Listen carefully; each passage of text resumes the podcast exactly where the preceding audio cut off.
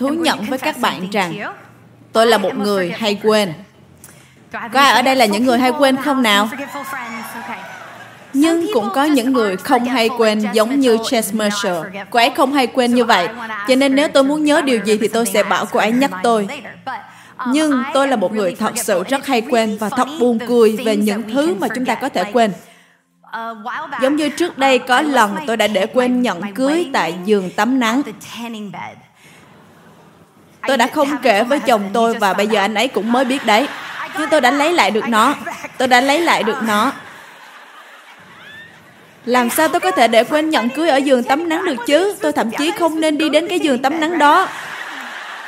Một lần nọ tôi quên đem theo kính áp tròng trong chuyến đi Úc 10 ngày. Tôi có đem theo kính cận cho nên nó không sao cả. Nhưng bạn biết đấy, nếu bạn đeo kính cận rồi thì bạn không thể nào đeo kính mát, kính râm được nữa. Và lúc đó tôi đang ở tại sân bay, rồi tôi lấy cặp kính áp tròng ra bởi vì tôi dùng loại hàng ngày. Và tôi lấy nó ra và thế này. Ồ, oh, đây là cặp tròng duy nhất mà mình mang theo. Và Amy là một người không hay quên, cô ấy đi cùng tôi. Và cô ấy có một cái bọc zip cùng một ít dung dịch ngâm lên áp tròng. Nên chúng tôi đã tận dụng nó và tôi đã mang cặp kính áp tròng đó đến mấy lần. Trong chuyến đi đó thì mắt tôi vẫn ổn. Và đó là chuyện của trước đây. Một lần nọ tôi quên đưa con trai mình đến một bữa tiệc sinh nhật mà tôi đã xác nhận là mình sẽ đến. Và thậm chí tôi đã mua quà. Nhưng rồi tôi lại quên mất. Thậm chí là tuần trước, ý tôi là tôi có thể nói mãi không hết. Và đây là ví dụ cuối cùng của tôi. Tuần trước, chồng tôi dẫn các cậu con trai đi chơi và đi xem trận đấu Clemson. Và nãy nói với tôi, Holly, em có thể để gối và mền trong xe hơi không? Vì đó là buổi tối ở trường. Nên khi về nhà bọn trẻ có thể ngủ trên xe và tôi nói, oh yeah, chắc chắn rồi và rồi tôi đã quên. Tôi như, em rất xin lỗi. Và tôi thường phải xin lỗi vì cái tính hay quên của mình. Nó cũng là một cảm giác rất tệ. Có lẽ bạn cũng từng bị như thế. Có lẽ bạn cũng từng đến trường và rồi bạn quên rằng bạn có một bài tập về nhà. Hoặc là bạn nói chuyện với một người bạn trên điện thoại và bạn quên mất rằng hôm nay là sinh nhật của cô ấy. Bạn có từng như thế không ạ? À? nó rất tệ, đúng không? Hoặc là bạn chạy đến cửa hàng bách hóa để mua một thứ gì đó và bạn xài hết 74 đô ở cửa hàng rồi trở về nhà mà lại không mua chính cái thứ mà mình chạy đi mua. Tiêu đề sứ điệp hôm nay của tôi là Đừng quên ghi nhớ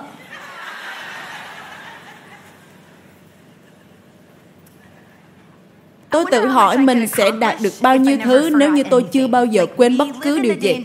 Chúng ta đang sống trong một thời kỳ mà lẽ ra bộ nhớ phải sắc bén hơn bao giờ hết. Chúng ta có nhiều thiết bị, ứng dụng lịch trình lưu trữ. Chúng ta có một người phụ nữ tên là Alexa, người sẽ giúp chúng ta bất cứ điều gì chúng ta cần. Chúng ta có thể lưu trữ cả ngàn, ngàn bức hình trên bộ nhớ của máy tính. và não bộ của chúng ta rất là rảnh ràng bởi vì thậm chí bây giờ chúng ta có thể cài đặt nhắc nhở cho những thứ mà chúng ta không cần ghi nhớ. chúng ta có thể nhìn vào điện thoại và nói rằng hãy gọi cho Steven và nó sẽ tự động gọi. Bạn biết đấy, bạn thậm chí không cần nhớ số điện thoại của chồng bạn nữa. Bạn không cần nhớ địa chỉ, bạn không cần nhớ đường đi thế nào, để đến đâu. Nhưng mà chúng ta vẫn cứ quên những thứ mà chúng ta cần phải ghi nhớ. Và chúng ta lại nhớ những thứ mà chúng ta ước mình quên đi như số 3824110. Đó là số điện thoại của tôi khi tôi 5 tuổi. Và nó vẫn còn ở trong não của tôi. Tôi rất thích phân đoạn kinh thánh trong Thi Thiên đoạn 103. Chép rằng, tôi sẽ đọc nó cho các bạn. Hỡi linh hồn ta hãy chúc tụng Đức Giê-hô-va. Mọi điều gì ở trong ta hãy ca ngợi danh thánh của Ngài. Hỡi linh hồn ta hãy chúc tụng Đức Giê-hô-va, chớ quên các ân huệ của Ngài.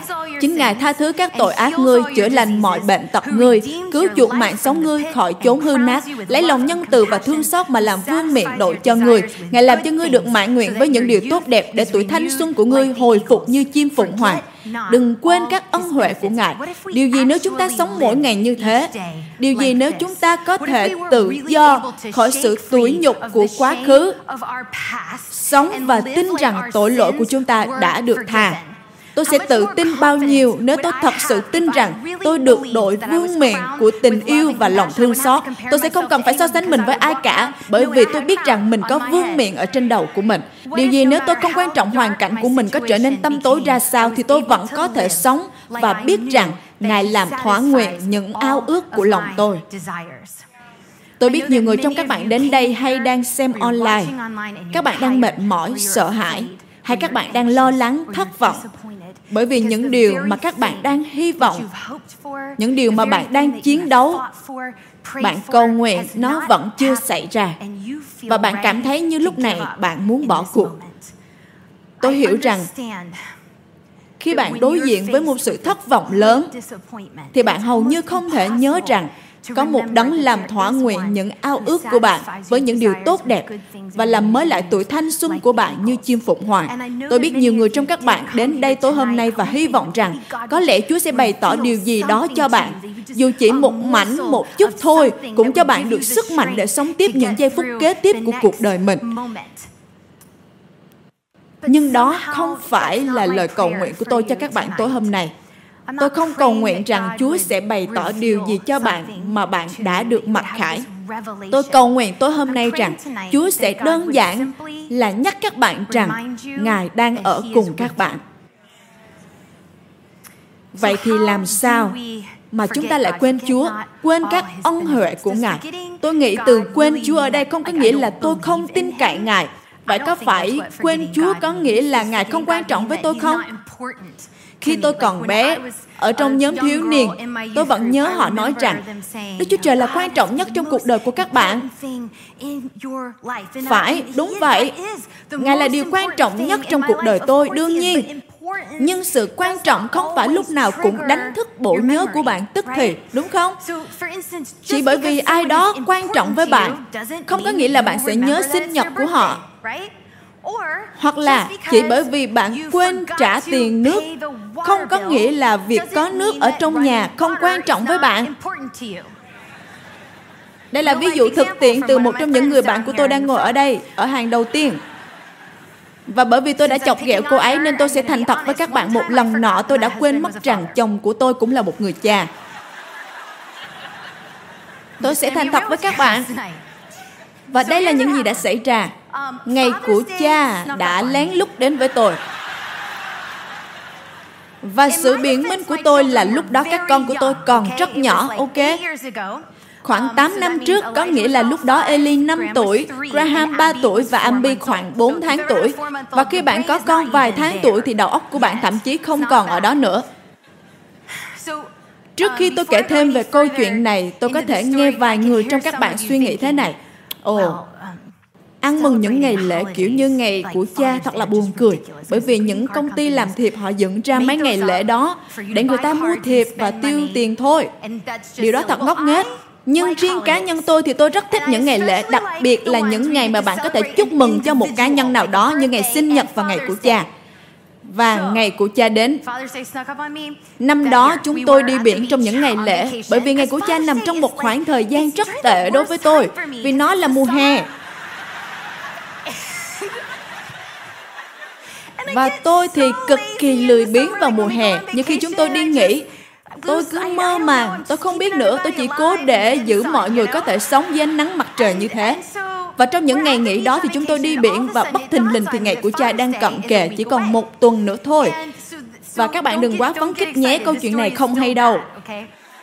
Còn một tuần nữa là đến ngày của cha Và tôi nhận trà tôi vẫn chưa chuẩn bị quà gì cả Và tôi lên mạng chọn một món quà cho ba của tôi và cho ba chồng của tôi và tôi thậm chí còn hỏi ý kiến của chồng tôi về những món quà đó. Anh có thích quà này không? Nó ổn chứ anh?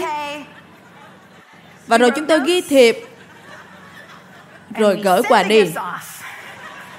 Nhưng vì lý do nào đó nó chẳng hiện lên trong tâm trí tôi rằng tôi cũng phải mua quà cho ba của các con tôi nữa hay thậm chí là viết một lá thư hay bảo các con làm thiệp hay bất cứ điều gì. Và đây là bức tranh của ngày nghỉ cuối cùng của chúng tôi. Tôi trông giống như một người phụ nữ biết được những gì sắp xảy ra với mình nhỉ? Tôi đã kiểm tra ngày chụp bức ảnh này và nó là ngày 17 tháng 6 năm 2011. Hai ngày sau đó sẽ là ngày của cha. Rõ ràng là tôi không biết gì cả. Và trên đường từ Florida trở về nhà, chúng tôi quyết định dừng lại nhà của ba mẹ chồng tôi và ngủ ở đó vài đêm sau kỳ lễ. Và sáng Chủ nhật đến, tôi thì đang ngủ vì mẹ chồng tôi đã dậy và chăm bọn trẻ. Đó là điều rất tuyệt. Và Steven bước vào phòng và anh ấy nhảy lên giường và chơi như một đứa trẻ con. Và anh ấy nói, chúc mừng tôi nhân ngày của cha.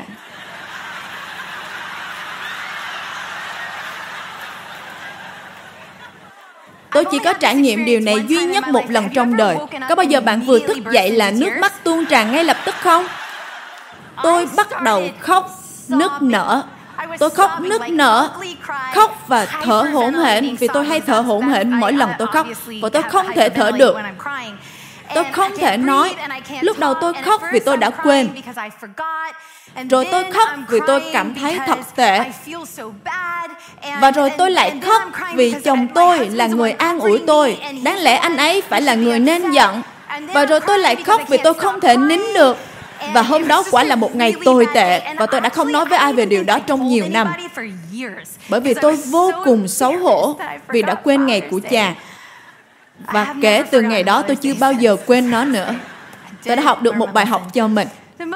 Điều mỏi mệt nhất của chuyện hay quên, Đó là để bạn quên một điều gì đó Thì bạn phải biết về nó Không phải là bạn không biết, Nhưng là bạn biết điều đó Và bạn như làm sao mà mình lại quên điều đó chứ Giống như việc tôi biết chồng tôi cũng là một người cha một người cha tuyệt vời. tôi không thể xin một người đồng công nào tốt hơn được. nhưng vì một lý do nào đó tôi lại quên và rồi đôi lúc tôi cũng quên chúa nữa. tôi biết về các ân huệ của ngài nhưng tôi lại quên nó. Không phải là kiểu quên mất chúa đi nhưng là tôi đánh mất đi sự nhận biết của mình về sự hiện diện của Ngài trong mỗi ngày thường nhật của cuộc đời tôi. Và khi tôi đánh mất điều đó, tôi không có điều gì để bám víu vào khi sự thất vọng đến. Bởi vì bạn có thể ở rất lâu tại nơi của sự hay quên đó, thậm chí không nhận biết về sự hiện diện của Chúa trong cuộc đời của mình. Và tôi muốn đến với lời của Chúa và chia sẻ một trong những câu chuyện kinh thánh yêu thích của tôi với các bạn ở trong Luca đoạn 24. Thực ra thì có hai bài học mà tôi yêu thích ở trong Luca 24, bởi vì tôi không biết vì sao tôi rất thích phân đoạn này. Tôi đã giảng nó ở hội nghị phụ nữ năm trước và rồi năm nay, chồng tôi muốn tôi giảng một loạt bài và đây là loạt bài đó đây. Mỗi năm một bài. Ai là những người đã ở đây năm trước khi tôi giảng về những người phụ nữ đi thăm mộ? Bạn vẫn nhớ chứ, chúng ta nói về những hệ thống hỗ trợ, ok? Lần này chúng ta sẽ không có những thị cụ như lần trước. Nhưng mà chúng ta sẽ học tiếp theo phần Kinh Thánh mà chúng ta đã dừng lại ở năm trước. Chúng ta sẽ xem phần Kinh Thánh lúc Chúa Giêsu vừa chịu chết, Ngài bị chôn và Ngài hiện ra cho các phụ nữ ở ngôi mộ và Ngài nói với họ, hãy đi và nói với mọi người. Và họ đã làm như thế, họ đi nói với mọi người. Đó là điều mà chị em phụ nữ rất giỏi. Tôi nghĩ đó là lý do vì sao Chúa lại hiện ra cho những người phụ nữ trước tiên. Nhưng những người đi theo Chúa Giêsu, Luca cho chúng ta biết rằng họ không tin và họ bắt đầu tản rác ra. Càng hơn nữa, chúng ta sẽ cùng xem ở trong Luca đoạn 24 câu 13. Kinh Thánh chép, cũng trong ngày ấy, có hai môn đồ đi đến làng kia gọi là Emmaus, cách thành Jerusalem khoảng 12 km. Chúng ta có hai người này. Và có người cho rằng có thể họ là vợ chồng. Nhưng chúng ta chỉ biết rằng có hai người ở đây. Và họ nghe tin từ những người nữ rằng Chúa Giêsu đã sống lại nhưng họ không tin và họ sợ hãi. Phúc âm gian nói với chúng ta rằng các môn đồ của Chúa Giêsu quá sợ hãi những người lãnh đạo Do Thái sẽ đến và truy bắt họ. Họ nghĩ như thế này, họ đã giết Chúa Giêsu và tiếp theo sẽ là chúng ta. Chúng ta phải ra khỏi đây. Và rồi họ trốn chạy. Khi tôi đọc phân đoạn này, tôi có thể hiểu được những người này, họ có lý do để sợ hãi. Nhưng sự sợ hãi không phải lúc nào cũng cần có lý do đâu. Đôi lúc bạn chỉ tự nhiên sợ hãi mà không có lý do nào cả, giống như con trai 14 tuổi của tôi. Nó giống như một người đàn ông trẻ con. Tôi không biết các bạn có nhìn thấy thằng bé chưa? Nó lớn như một người đàn ông và nó vẫn sợ những con ong. Nó bắt đầu sợ ong từ lúc 18 tháng tuổi. Tôi không biết tại sao tôi cũng không nghĩ là thằng bé đã từng bị ong chích nhưng nó lại sợ một cách vô lý. và nếu có bất cứ thứ gì kêu vo ve hay âm thanh đại loạn như thế thì nó sẽ quên ngay việc nó là một cậu bé 14 tuổi và còn phải trông thật ngầu. và nó chỉ tự nhiên bỏ chạy và như thế này. Ô oh, cho nên có những nỗi sợ có lý do và cũng có những nỗi sợ không lý do. Và những người trong phân đoạn này sợ hãi có lý do. Họ e sợ và họ quyết định rằng họ sẽ trở về nhà. Nhưng đây không phải là thời điểm đúng cho họ trở về nhà. Đây không phải là thời điểm để họ giải tán. Đây là thời điểm mà họ cần hợp lại với nhau và nhắc nhớ nhau về những gì Chúa Giêsu đã nói rằng Ngài sẽ sống lại vào ngày thứ ba. Mọi người ơi, không sao cả, chúng ta cần phải ở cùng nhau. Nhưng vì lý do nào đó họ không thể làm thế, bởi vì nỗi sợ sẽ đóng chặt tâm trí của bạn và khiến cho bạn quên mọi thứ mà bạn biết và rồi nó sẽ khiến bạn phải trốn chạy và suy nghĩ rằng tôi cần phải thoát ra khỏi chỗ này. Nó sẽ khiến bạn quay trở lại với những điều dễ dàng và những điều thoải mái, an toàn. Họ đang trở về nhà. Có bao giờ bạn sợ hãi chiến đấu, sợ hy vọng, sợ bước ra trong đức tin chưa? Không phải là chúng ta quên sự tồn tại của Chúa, chỉ là đôi lúc nỗi sợ tinh thần khiến chúng ta tách rời khỏi lẽ thật mà chúng ta biết rõ về Chúa. Họ biết, họ nghe rằng Ngài sống lại, nhưng vì lý do nào đó, họ không thể tính toán được bởi vì họ quá sợ hãi và họ muốn được thoát ra khỏi đó. Nào hãy đọc tiếp, tôi xin lỗi vì cứ dừng lại. Câu 14. Tôi có rất nhiều điều muốn nói tối hôm nay. Họ đang nói chuyện với nhau về những việc đã xảy ra. Đang khi họ đi, họ trò chuyện và bàn luận với nhau thì chính Đức Chúa Giêsu đến gần và đồng hành với họ. Thật an ủi biết bao khi biết rằng dù bạn có đang bước đi sai hướng thì Chúa Giêsu vẫn ở đó với bạn.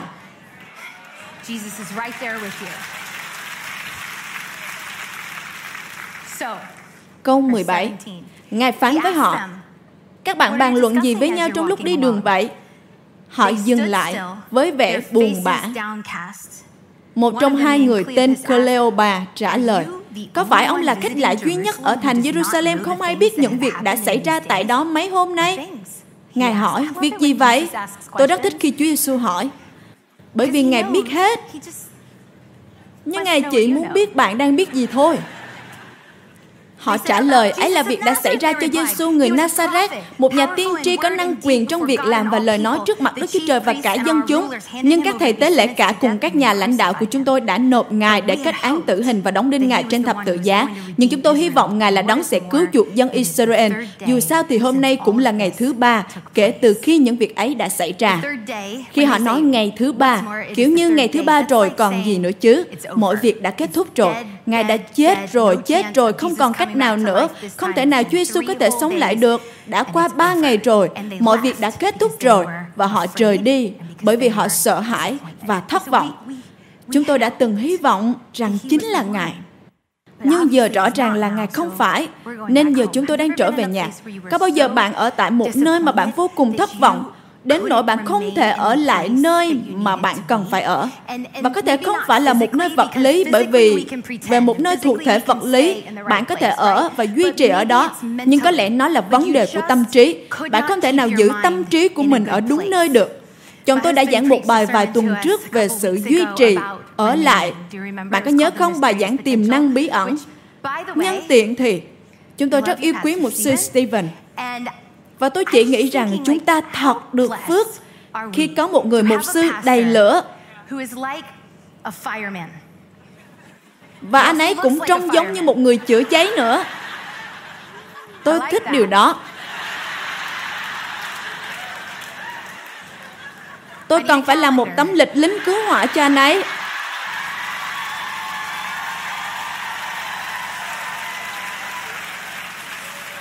Những câu đó không có trong ghi chú của tôi. Nhưng mà anh ấy như một người đầy lửa vì mỗi tuần anh ấy đều bước vào trong những đám lửa, nắm bắt lấy sứ điệp và truyền tải nó. Những sứ điệp thay đổi cuộc đời. Và khi bước xuống bục giảng, anh ấy vẫn đầy mùi của Chúa Thánh Linh.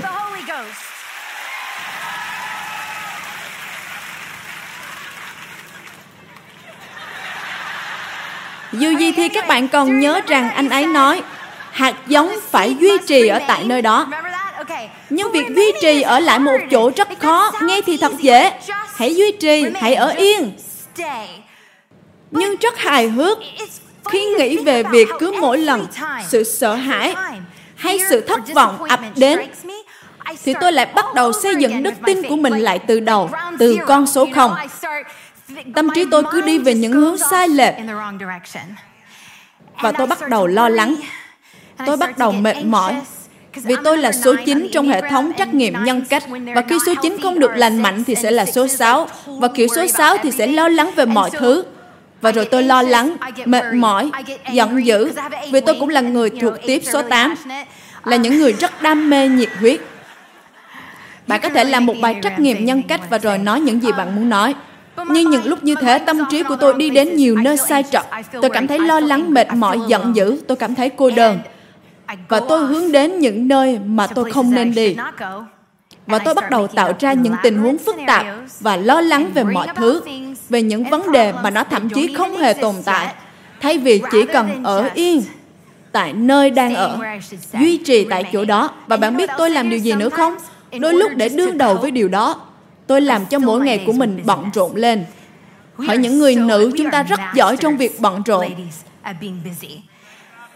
Tôi có thể lấp đầy một ngày của mình với cả triệu công việc cho những người quanh tôi, để rồi tôi không phải nghĩ về những gì mình đang trải qua, những gì tôi đang cảm nhận, những thất vọng, những nỗi sợ hãi, hay cả những sự hy vọng của tôi. Tôi thức dậy 6 giờ sáng. Trông có vẻ là thì giờ rất tuyệt để thức dậy và cầu nguyện, nhưng không phải ở trong nhà của tôi. Tôi dậy 6 giờ, chuẩn bị cho các con đi học. Có những ngày tôi đến hội thánh để làm việc và vẫn rất bận rộn, bận rộn. Tôi đón các con, đưa chúng đến các buổi tập. Tôi nấu bữa tối, rửa chén, giúp các con làm bài tập, giúp chúng tắm rửa và đi ngủ. Và không bao giờ dừng lại một giây để xử lý những cảm xúc của mình. Bởi vì sự sợ hãi và lo lắng Tôi không muốn chúng. Tôi không muốn nghĩ về chúng, nhưng chúng đang sôi sục ở phía dưới bề mặt. Và rồi tôi tự hỏi tại sao tôi lại giận, tại sao tôi lại nổi điên. Và nó không phải là tôi làm cả triệu việc hào nhoáng với đôi cánh thiên thần đâu. Kiểu như, anh yêu, anh muốn ăn gì nào, các con yêu của mẹ. Mẹ rất hạnh phúc. Không, không phải như thế. Tôi hầu như không có sức sống gì cả. cố để làm nhiều thứ rồi đổ lỗi cho những người quanh tôi. Tôi nên dừng lại ở đây thì hơn và rồi Chúa Giêsu xuất hiện. Ngài đã nói với họ làm thế nào mà các ngươi lại quên. Rồi Ngài nhắc họ nhớ lại về tất cả những việc mà họ đã biết. Câu 25, Chúa phán với họ, các con thật dại dột và có lòng chậm tin lời các nhà tiên tri đã nói. Chẳng phải đấng rít cần phải chịu thương khó như thế, rồi mới bước vào vinh quang của mình sao? Rồi Ngài bắt đầu từ môi xe đến tất cả các nhà tiên tri mà giải thích cho họ những lời chỉ về Ngài trong cả Kinh Thánh. Khi bạn đang ở trong hoàn cảnh của ngày thứ ba, bạn không cần một sự mặc khải mới từ Chúa, nhưng bạn cần nhớ lại những gì bạn đã biết về Ngài.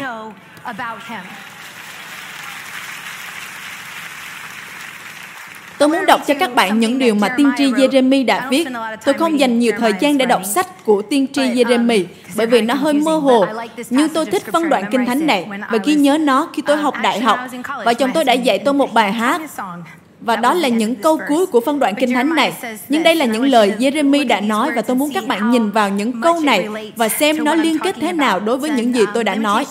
Ở trong ca thương đoạn 3 câu 18 chép, Tôi tự nhủ, sự huy hoàng của tôi đã hết. Tất cả những hy vọng nơi Đức Sêu va đã tiêu tan. Tôi nhớ đến nỗi ưu phiền và cảnh đời lưu lạc của tôi. Chỉ có ngại cứu và mật đắng.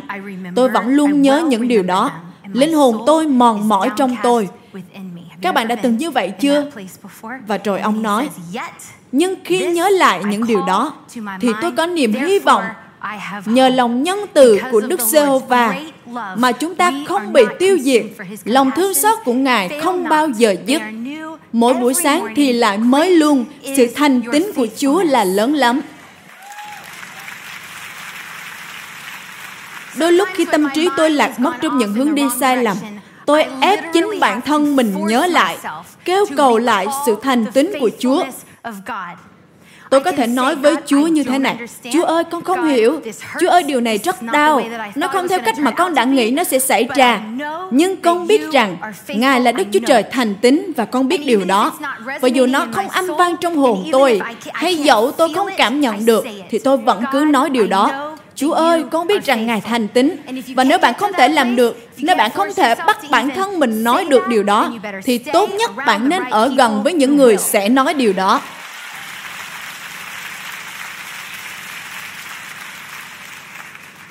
những người này trở về nhà và có điều gì đó về người đang đi cùng với họ và nói về sự dạy dỗ của Chúa Giêsu, nhắc nhớ họ có điều gì đó về những lời này cứ vang dội trong họ. Và câu Kinh Thánh đoạn 28 chép, khi hai môn đồ đến gần làng họ định đi, thì Chúa Giêsu dường như muốn đi xa hơn nữa. Nhưng họ nài ép Ngài, xin ở lại với chúng tôi vì trời đã xế chiều và sắp tối rồi. Vậy Ngài vào ở lại với họ. Tôi phải nói điều này với các bạn. Như tôi đã nói, và có lẽ tôi sẽ nói điều này mỗi khi đứng trên bục giảng này. Nhưng nếu bạn đang tranh đấu điều gì, thì đừng cô lập bản thân mình. Hãy ở cạnh những người nhắc nhớ bạn về những điều mà bạn đã biết. Hỡi những người nữ, tôi cần phải đứng ở trên đây lâu thêm một chút nữa. Nhưng bởi vì mối quan hệ bạn bè rất quan trọng, chúng ta cần nhau. Người đàn ông trong cuộc đời của chúng ta chỉ có thể nghe nhiều mà thôi. Ví dụ như khi có điều gì xảy ra, thì chồng tôi như, anh đã nghe điều này quá nhiều rồi đấy, Holly. Anh cũng có giới hạn đấy. Và đó là lý do vì sao chúng ta cần nhau. Tôi thật sự tin rằng chúng ta được dự định để có những mối quan hệ chia sẻ cuộc sống với nhau với những người phụ nữ khác. Có những người phụ nữ ganh tị nói xấu sau lưng ảnh hưởng không tốt ngoài kia. Phải, nhưng không phải ai cũng như vậy. Chúng ta không như vậy. Tôi muốn thách thức các bạn nhìn thấy điều đó. Nhưng để các bạn có thể đi đến cấp độ tiếp theo mà Chúa kêu gọi bạn, để bạn có thể vượt qua hoàn cảnh thất vọng này, để bạn có thể vượt qua nỗi sợ hãi, bạn cần phải ở gần với những người nữ là những người tin bạn, khích lệ bạn, những người sẽ ủng hộ bạn. Hạt giống phải ở trong đúng vùng đất của nó. Bạn cần phải có những mảnh đất đó trong cuộc đời của bạn. Bạn của tôi Lisa ở đây, cô ấy đã quay video tôi. Cô ấy ngồi hàng đầu, cô ấy đến từ Nam Florida. Cô ấy chưa bao giờ bỏ lỡ hội nghị phụ nữ cả. Cô ấy bay đến đây mỗi năm để ngồi ở hàng đầu và ủng hộ tôi. Cùng ăn khoai tây chiên với tôi sau buổi nhóm. Nhưng cô ấy không chỉ đến đây để ủng hộ tôi, cô ấy đã đi cùng tôi qua những thời kỳ khó khăn. Và đặc biệt là gần đây, cô ấy gọi cho tôi và thăm hỏi tôi, lắng nghe những câu chuyện dài của tôi. Tôi biết nó thật sự rất dài, nhưng cô ấy vẫn nghe, hay ít ra thì cô ấy nghe giống như là cô ấy đang nghe tôi. Cô ấy nói với tôi rằng tôi là một người mẹ tốt. Cô ấy nói với tôi rằng tôi là một người phụ nữ mạnh mẽ. Lisa là một trong những người trong cuộc đời tôi, người yêu và hỗ trợ tôi. Và mỗi người trong phòng này xứng đáng để có những người như vậy trong cuộc đời của bạn. Bạn cần phải vươn ra, cần phải thực hiện, cần phải phát triển những mối quan hệ đúng đắn. Nhưng chúng ta không được định để làm những việc này một mình. Hãy trở lại câu chuyện Họ nài xin Ngài ở lại bởi vì có điều gì đó về người này đang vang vọng ở bên trong họ. Họ như thế này xin đừng đi hay ở lại đây hãy ăn với nhau. Và rồi họ ngồi xuống và ăn bởi vì có bao nhiêu người trong các bạn biết rằng bánh làm cho mọi thứ trở nên tốt hơn một chút không? Một ít bánh nhưng vẫn là bánh và bánh sẽ làm cho mọi việc tốt hơn. Tôi nghiêm túc đấy. Chúa Giêsu chuẩn bị tỏ mình cho những người này trong một hành động rất đổi bình thường của việc bẻ bánh cùng nhau. Và tôi thường bỏ lỡ Chúa. Bởi vì tôi muốn Chúa làm điều gì đó mới mẻ. Vì điều mới thì đẹp hơn. Điều mới sẽ tốt hơn. và bạn biết không tôi ghét những bộ quần áo trong tủ của tôi. Tôi muốn đồ mới thôi.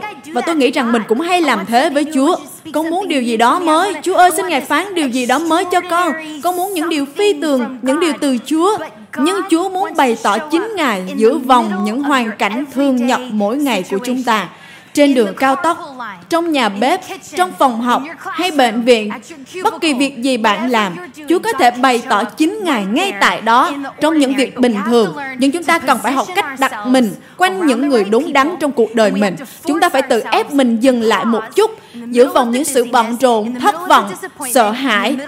Hãy cứ làm một điều bình thường, giống như việc họ có lẽ cũng không muốn ăn, giống như chúng ta không muốn ăn khi trải qua những việc đó, nhưng mà rồi họ đã ngồi cùng nhau, ngồi xuống ăn cùng nhau. Chỉ trong một giây nếu bạn làm thế, nếu bạn có thể dừng lại, nếu bạn có thể đưa mình vào trong giây phút đó, thì bạn sẽ nhận được một tầm nhìn mới, không phải một sự mặc khải mới nhưng là một cách nhìn mới về cùng một hoàn cảnh. Hãy xem câu 30. Khi Ngài đang ngồi ăn bánh với họ, Ngài lấy bánh, tạ ơn, rồi bể ra và trao cho họ. Bây giờ, mắt họ mở ra và nhận biết Ngài, nhưng Ngài thoạt biến mất. Hai người nói với nhau, trong lúc đi đường, Ngài nói chuyện và giải nghĩa kinh thánh cho chúng ta, lòng chúng ta đã chẳng bùng cháy sao? Trong một phút chốc, họ ngồi lại và ăn với nhau. Những điều rất bình thường, những hành động bình thường. Như Chúa Giêsu, Ngài dừng lại một chút, Ngài tạ ơn, Ngài bẻ bánh và mắt họ được mở ra. Chỉ trong chốc lát, Và tôi thích hình ảnh này. Bất thình lình, họ nhìn thấy mọi việc theo chiều ngược lại. Bạn đã từng có giây phút như thế chưa? Lúc mà họ có thể nhắc nhớ lại mọi thứ mà Chúa Giêsu đã phán với họ mọi thứ mà họ đã nhìn thấy suốt ba ngày qua, suốt ba năm qua, suốt khoảng thời gian mà họ đi theo Chúa Giêsu và nhìn thấy Ngài làm những phép lạ, nghe những sự dạy dỗ của Ngài và giờ họ đang trở về nhà, rồi bất thình lình mọi việc cùng đến trước mắt họ và họ nhận ra họ như thế này.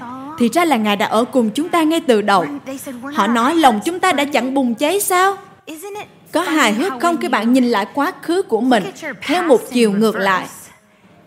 Khi bạn hình dung mình ở trong nỗi sợ của quá khứ không phải là nỗi sợ hiện tại và sự thất vọng hiện tại nhưng là nỗi sợ trước đó hoặc là trước đó hoặc là trước đó nữa. khi bạn suy nghĩ lại và bạn nhìn nó theo chiều ngược lại bạn có thể không cảm nhận ngài ở cùng bạn trong giây phút đó. nhưng có điều gì đó giờ khi tôi nghĩ lại nó có những lúc có những sự ấm áp có những hy vọng ánh sáng thoáng qua. và bây giờ tôi nghĩ lại. Khi tôi nghĩ lại thì ra ngài đã ở đó với tôi ngay từ đầu. Ngài là sự bình an khi bạn sợ hãi. ngài là đấng chu cấp khi bạn mất tất cả. ngài là sự an ủi khi bạn cảm thấy cô đơn. ngài là sự che chở khi bạn bị tấn công. ngài là lý do của bạn khi tâm trí của bạn rối loạn ngoài sự kiểm soát Ngài là sự an nghỉ của bạn khi bạn yếu mòn. Ngài là sự chỉ dẫn của bạn khi bạn không biết lối nào để đi. Ngài là ánh sáng khi bạn cảm thấy tối tăm mịt mờ. Chúng ta có thể có thời gian làm chứng tối hôm nay và tôi có thể đưa những người bạn của mình lên bục này. Họ có thể làm chứng về điều này. Tôi biết bạn của tôi Jenny Lesko, người cũng đang ở đây. Cô ấy có thể đứng lên và chia sẻ về cái đêm mà con gái cô ấy về thiên đàng. Chúa đã ở cùng cô ấy trong giây phút đó. Tôi biết bạn tôi Lisa cũng đang ở đây. Cô ấy sẽ nói và chắc chắn rằng khi hôn nhân của cô ấy kết thúc, giây phút đó Chúa cũng ở cùng cô ấy. Bạn của tôi Tyler, cô ấy cũng có thể đứng lên và nói rằng Chúa đã ở cùng cô ấy khi cô ấy mất đi đứa con của mình. Ngài ở cùng bạn khi bạn không còn muốn sống nữa. Ngài ở cùng bạn khi bạn phải chịu hóa trị. Ngài ở cùng bạn khi bạn ngủ trên xe. Và Ngài cũng ở cùng bạn ngay bây giờ, trong giây phút này nữa.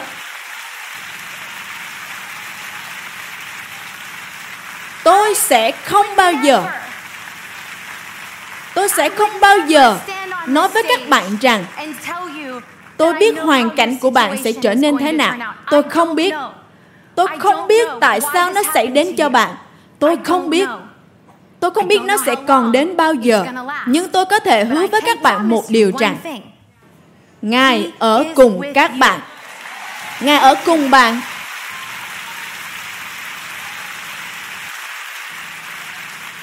Xin hãy nhớ điều đó và đừng quên đừng quên rằng ngài ở cùng bạn.